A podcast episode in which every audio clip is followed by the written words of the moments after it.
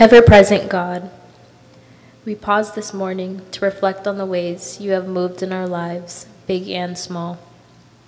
We put aside any distractions that would shift our focus off of you. We feel your presence in the morning's crisp air, in the vibrations of the subway underfoot, and in the stillness of the sanctuary. You are the God of grand acts but also the God of soft whispers and divinely opened and closed doors. As the holiday season approaches and the air grows crisp, we remember those that are grieving, those that feel stuck, and those that are struggling to find you in the midst of the storm.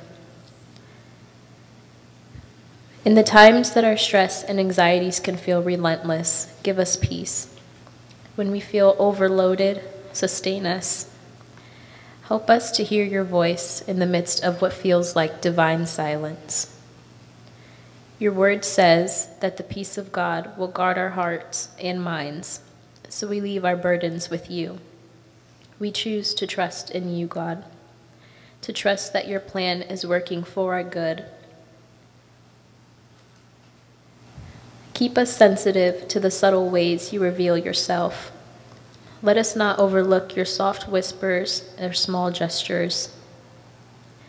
We thank you for your unfailing love. We are grateful for your goodness, for you indeed are good. Thank you. In your name we pray. Our God, who art in heaven, hallowed be thy name. Thy kingdom come, thy will be done, on earth as it is in heaven. Give us this day our daily bread and forgive us our trespasses, as we forgive those who trespass against us. And lead us not into temptation, but deliver us from evil. For thine is the kingdom, and the power, and the glory forever. Amen.